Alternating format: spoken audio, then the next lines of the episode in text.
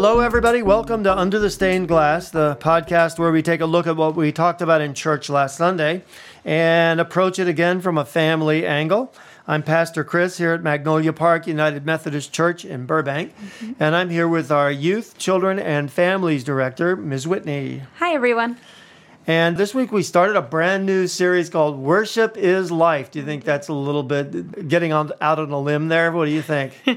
No, I don't know. I don't know. We'll have to see where it goes. It's out there. Worship is life. And we just began by talking about how, I don't know, a lot of things can become so important to us that we think of them as, quote, our life. Right. And that can be career, it can be goals in our mm-hmm. lives, it can be our families, even. Right. But that the truth of it is, God gives us life. God really is our life, mm-hmm. and we connect with God through worship. So, Yeah. in some ways, Worship worship, is is life. But in within that, we began talking about Abraham, who was first called Abram, and his experience of sort of just going about his business in Haran with his father and their big tribe of people.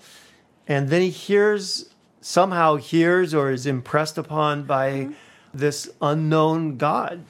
Yeah, I really enjoy Abraham's story a lot. It resonates with me. But it is, it's one of those stories where he's the first instance of God forming a relationship mm. With his people after the fall in the garden. Yeah. forming that relationship. And Abraham kind of just, like you said, he hears this voice or it's impressed upon him, and something inside him kind of stirs. And that begins that lifelong journey for Abraham and continues on today through us and, mm-hmm. and through through this great nation of people, as it were. And yeah, it just starts with this coming together with God Yeah. as it, it a very personal relationship with him. Yeah, which I think most of us can relate to at one mm-hmm. point or another, where we felt the presence of God or we felt that God is really calling us. Right. And I'm putting air quotes around that because I never know. It's not like an audible voice. Mm-hmm. And the Bible doesn't say that even Abram heard an audible voice. Right. But we've all had those experiences, I think, or most of us, where we just feel impressed upon or urged or pushed by God to do something. Right. And as scary as what we might be called to do is, there's also an assurance to it because we know that God is somehow involved. Right. God so often makes himself known to us in ways that we can't particularly understand or explain to others. It has to be experienced to be understood, I think. But he does. He comes in and he makes himself known, and so often it's something big or life changing that he mm-hmm. does. Because how else does God make himself known without something, you know, that's going to shift us? Yeah. into moving and he calls us to something or or he brings us to a new road and or path in our lives and yeah it's scary i mean i've been through it too i know pastor you've been through it mm-hmm. and and it can be scary but you can't look away you can't turn away and your life is never the same after it happens and so much like abraham his life was never the same after it mm-hmm. happened. And he did. He had that assurance that no matter where he went, God would be with him. He would have that presence of God and that relationship with God as he moved forward, what, wherever that might take him, wherever he might be, and the challenges he might face, God would be there. Yeah, but that assurance, I mean, I love what you just said because the assurance tends, I mean, grows with mm-hmm. each step. Yeah. But Abram had to take that first step. Yeah. And he had a lot of reasons not to do it. Number one, he was 75 years old, Sure. which, you know, that's a lot. And he's being asked to take his entire family and essentially leave civilization. Because Yeah. in those days, if you left your tribe and he's striking out across the land of Canaan, Right.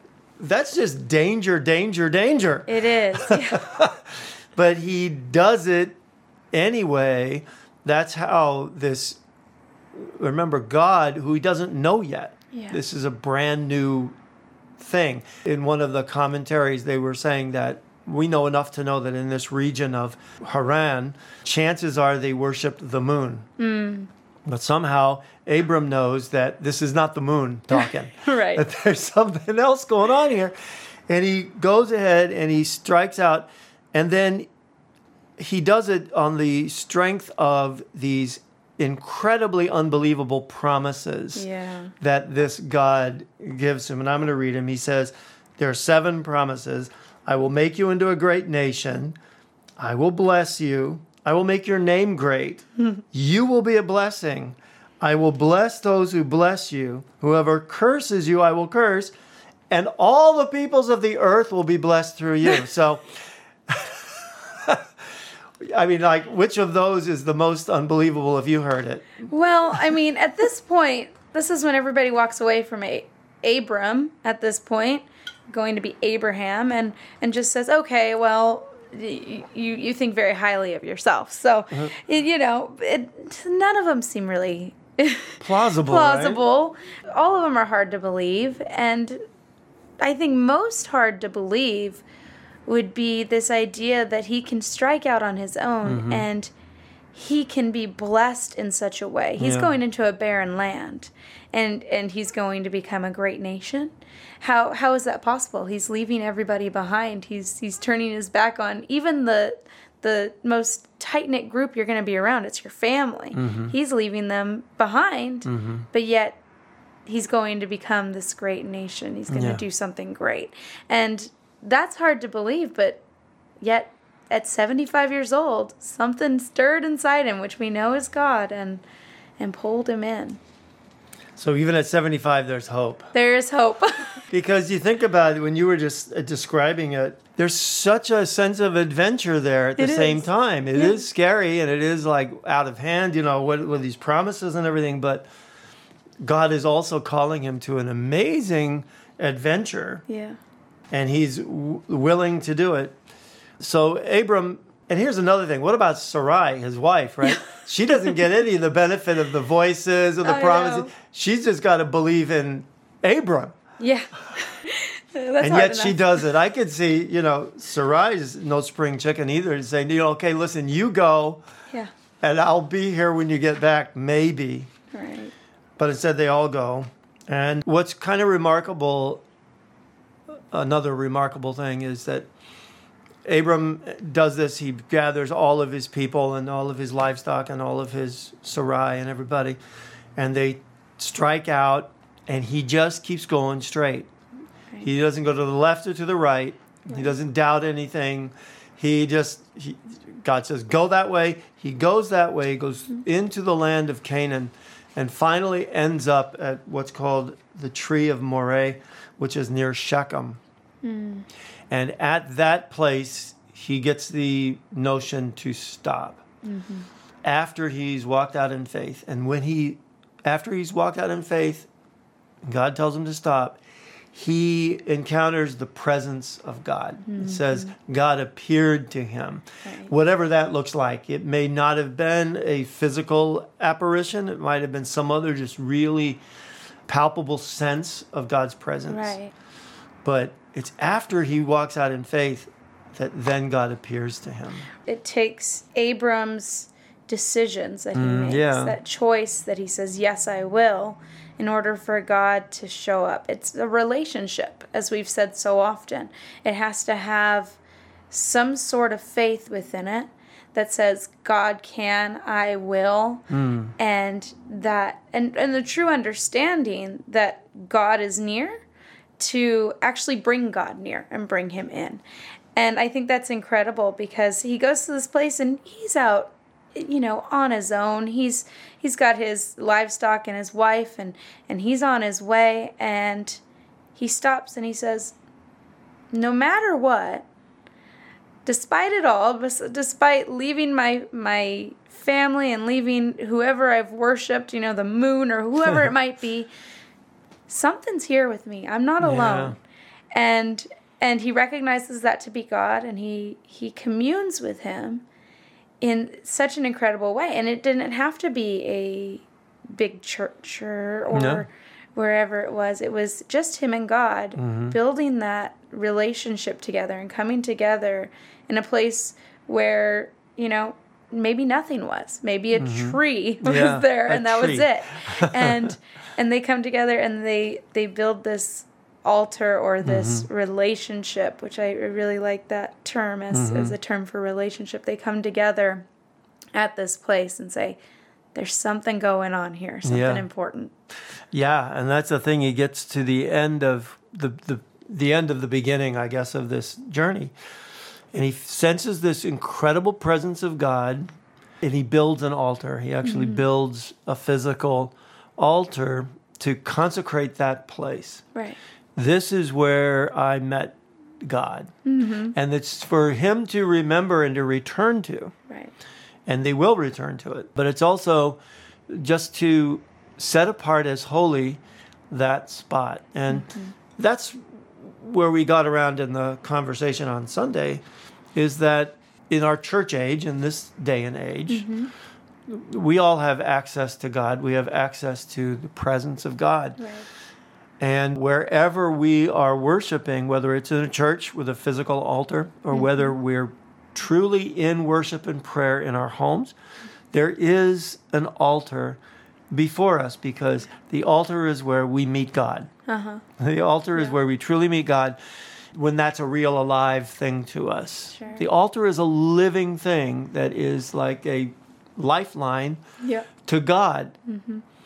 And it's just great to think that way about our little prayer spots at home. Right, right. We can have that place where God makes himself known. Mm-hmm. We can have that place where we come together, and it doesn't have to be flashy. I imagine this altar that Abram builds might just be a you know a few stones sitting you know Yeah, under yeah. this tree. It doesn't have to be anything spectacular flashy or it doesn't it doesn't have to call a million people to it. It is your place where god will come and meet you. Hmm. and through our journeys in life we have those different places. And of course we go back to them. I certainly have my places where god has met me and they're very special. And i feel the presence of god at that place. Sure. But yeah, we can have those things. It's a very personal thing that God does for us to to come together with us hmm. at those those places and and to say, you know, this is where we come to meet with God and to to listen to him and to speak with him and to find our next step Yeah. at this altar. And Yeah. that's the importance of an altar because an altar has no power on its own Right. if we build a build a structure even if we're building it to god if god has nothing to do with it it has no power it's just a structure Mm-hmm. but when god comes in there's something magical sort of spectacular that happens at that place Yeah. So we're just like, yeah, wherever we kneel down to be with God, man, that's our altar. As long as we're inviting God into that space, Yeah. or we are with God in that space. So when we worship in church, when we worship at home, that's the way we ought to approach our worship time, the way Sure. that Abram did yeah when he ended up on that tree and you know built that altar of stone as you said and and said yeah this place is holy um, and as we worship that way i think that we really can begin to get that sense of worship being the most important thing right. that we can do in our lives. It's like that's what we're doing all the time and everything else is just kind of intersecting Yep. with our ongoing worship. Yeah on Sunday, I brought up Psalm 17, um, which I thought was just really cool, where uh, David is praying at his altar, Sure. you know, in the presence of God, and he just prays that God would keep him as the apple of his eye. Hmm. Keep me as the apple of your eye, hide me in the shadow of your wings. And uh, what that means is it- it started out as a saying the little man in one's eye. Hmm. Because it's was to to denote the reflection yeah. in a person's eye of the person that they're beholding. Right. So as we think about worship this month uh, that's a really good prayer for us that as we worship as we pray to ask God to keep us as the apple of his eye, but for us to keep God as the apple of our eye, Yeah. that God is always being reflected in our eye, Yeah. no matter what else we're doing. So we're really glad you were with us today. Hope you can come worship with us here on a Sunday.